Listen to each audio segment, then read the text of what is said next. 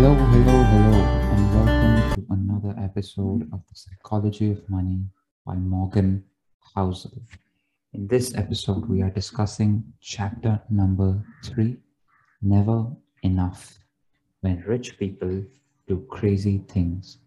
In the previous episode, we uh, went through the story of Bill Gates and how success is a lousy teacher which seduces smart people into thinking that they can't lose in the chapter titled Luck and Risk. In this chapter, Housel introduces uh, an important lesson of why having enough or having a number that is enough is important to John Bogle, the founder of Vanguard, passed away in 2019, but told a story that he suggests we don't often think about. And I'll read it in full. A party given by a billionaire on Shelter Island, Kurt Vonnegut informs his pal, Joseph Heller, the founder of, or the, sorry, the writer of Catch 22, that, that the person who's hosting them today has made more money in a single day than Heller had earned from his novel Catch 22.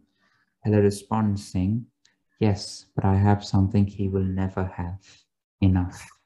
Enough, Bogle writes I was stunned by the simple eloquence of that word. Stunned for two reasons. First, because I have never been given so much in my own life, because I have been given so much in my own life. And second, because Joseph Heller couldn't have been more accurate. The critical element of our society, including many of the wealthiest and most powerful among us, seems there seems to be no limit on what enough entails. And this is the importance of this chapter brought about through three stories.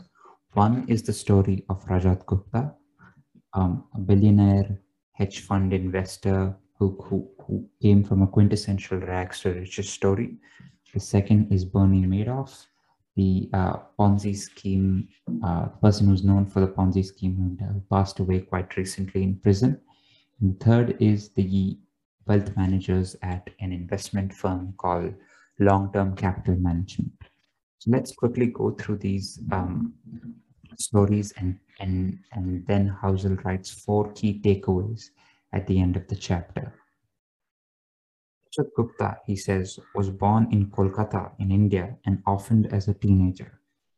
People talk about the privileged few who begin on third base, which is a baseball analogy, Gupta couldn't even see the baseball stadium, which again, in this case, should be the cricket stadium, right? So basic uh, thing he's saying is that some people are born at an advantage, some people are born at a disadvantage.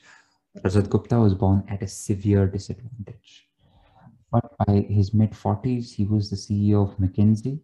And by 2008, he was reportedly worth over $100 million, which roughly comes about to over 700 crores. And what he wanted, though, by all accounts, wasn't to be a mere centa millionaire or a millionaire in the hundreds. Rajat Gupta wanted to be a billionaire, and he wanted it. Gupta sat on the board of the investment bank Goldman Sachs, which was surround, which surrounded him by some of the wealthiest investors in the world. In 2008, as Goldman Sachs stared at the wrath of the financial crisis, Warren Buffett planned to invest $5 billion, which is again about 35,000 crores, um, into the bank to help it survive. As a Goldman board member, Gupta learned of this transaction before it went public. It was valuable information. Goldman's survival was in doubt, and Buffett backing surely send the stock up. 16 seconds after learning of the pending deal, he dialed his hedge fund manager, Raj Rajaratnam. The call wasn't recorded, but, Raj, uh, but immediately bought 1.75 lakh shares of Goldman Sachs. And the next day, when the announcement was made, Rajatraman made a quick 1 million. And of course, he had to split this with Rajat Gupta. So, efforts he would make, make uh, relative to his net worth wasn't really enough. But according to an investigation by the Securities and Exchange Commission, which is like the United States uh, SEBI, uh, the market regulator, Gupta had made over $17 million from insider trips. It was easy money, and for prosecutors, it was an easier case. He was thrown in jail, and his reputation was immediately ruined. Now, before we go on to the lessons, Housel explains the story of Bernie Madoff, who was probably is known uh, most for his infamous Ponzi scheme. Uh, and, and the simple definition of a Ponzi scheme is you take money from people at the top and give it to people at the bottom, meaning you take money from one set of people without increasing its value through investment and simply give it to another set of people. The first set of people are the people who have invested later, who you take the money from. And the second set of people are the people who have invested early, who you give the money to. And you keep doing this and feeding your own pockets until you get a certain amount of money and then you make away with it. And he did this for 17 years, Bernie Madoff. But Housel says what's overlooked is that Madoff was more than a fraudster. Before the Ponzi scheme that made Madoff famous, he was a wildly successful and legitimate businessman. He was a market maker, meaning someone who helps exchanges, facilitates trades by conducting sort of these dummy trades in order to decrease the buying price and the selling price. And he had a wildly successful market making firm. In fact, several established um, newspapers in the US have written positive articles about Madoff and his firm uh, as early as 1992. This, these are not journalists who were incorrect and incorrectly assessing a fraud. Madoff's market making business was legitimate. The question we should ask, therefore, Housel says, of both Gupta and Madoff is why someone who is A, in Gupta's case, a rags to riches story, someone who had nothing to compare and who had a hundred million dollars of net worth. And in Madoff's case, someone who had a legitimate, thriving business, which he built on honest terms why would these people turn to uh, turn to incredibly sort of devious and fraudulent behavior? Why are they desperate for money so much so that they risk everything in pursuit of even more? Crime committed by those living on the edge of survival, Housel writes is one thing.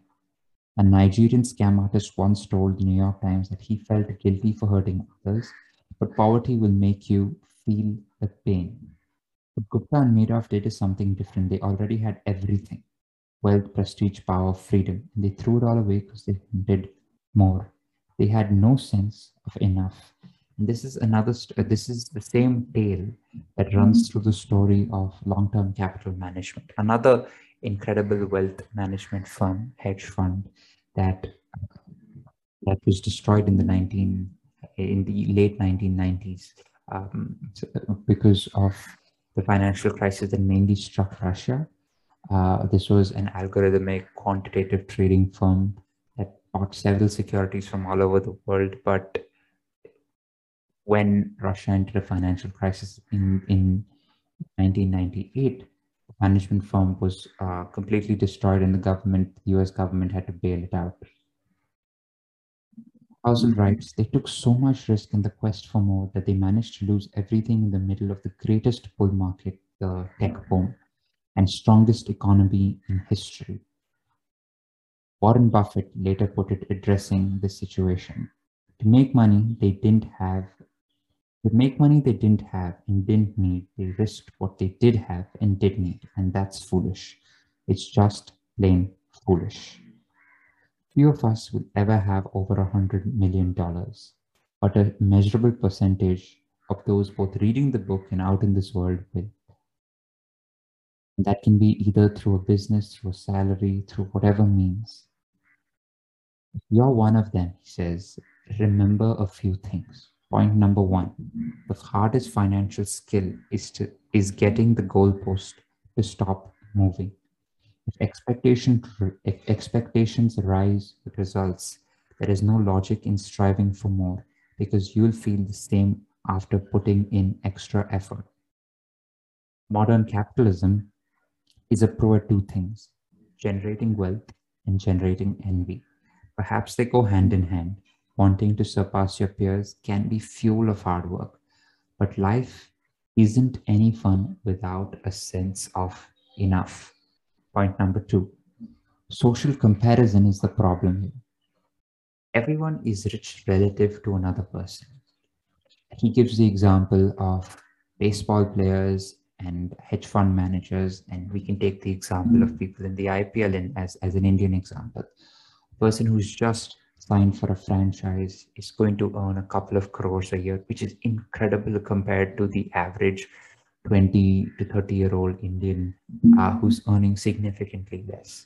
Whereas someone at the top of uh, Indian cricket, someone like a Virat Kohli, a Rohit Sharma, or a Jasprit Bumrah, they're earning significantly more, about 30, 40 crores a year. So who are you going to compare yourself to? You're not certainly comparing yourself to the IPL uh, player. You're probably comparing yourself to a friend, a successful or an unsuccessful friend, depending on if you want to make yourself feel better or worse. The point is the ceiling of social comparison is so high that virtually no one can ever hit it, which means it's a battle that can never be won, or the only way to win is not to fight to begin with. Point number three enough is not too little. The idea of having enough might look like conservatism, having opportunity and potential, leaving, leaving opportunity and potential on the table. Enough is realizing that the opposite will push you to the point of regret. For some reason, the logic does not translate to business and investing where if you eat too much, you will feel like vomiting. If you earn too much, it's not necessary that you'll feel repulsed in any way, but it will drive you doing things hmm. unimaginable, like Rajat Gupta and Bernie Madoff. Whatever it is, the inability to deny a potential dollar or a potential rupee will eventually catch up to you. And the final point there are many things never worth risking, no matter the potential gain. When Rajat Gupta was released, he said, Don't get too attached to anything, your reputation, accomplishments. I think about it now. What does it matter? This thing unjustly destroyed my reputation. That's only troubling if I'm attached to my reputation. Housel admits that this is possibly the, one of the worst takeaways that you can have from this experience. But what you should remember is reputation is invaluable. Freedom and independence are invaluable. Family and friends are invaluable. Being loved by those who you want to love is invaluable. Happiness is invaluable. And your best shot at keeping these things is knowing when it's time to stop taking risks that might harm them, knowing that you have enough. So, listeners, just ask yourself if it's a monetary goal, if it's a career goal, an education goal, ask yourself, what is enough? Have I reached it? And if I reach it, will I realize? That's it from this episode of the psychology of money. If there's any way I can improve, make this podcast a better experience for you and for myself, please do let me know. Let me know. If you want purchase this book, you can check out a link. It's in the description. That's it from this episode. I will see you next time.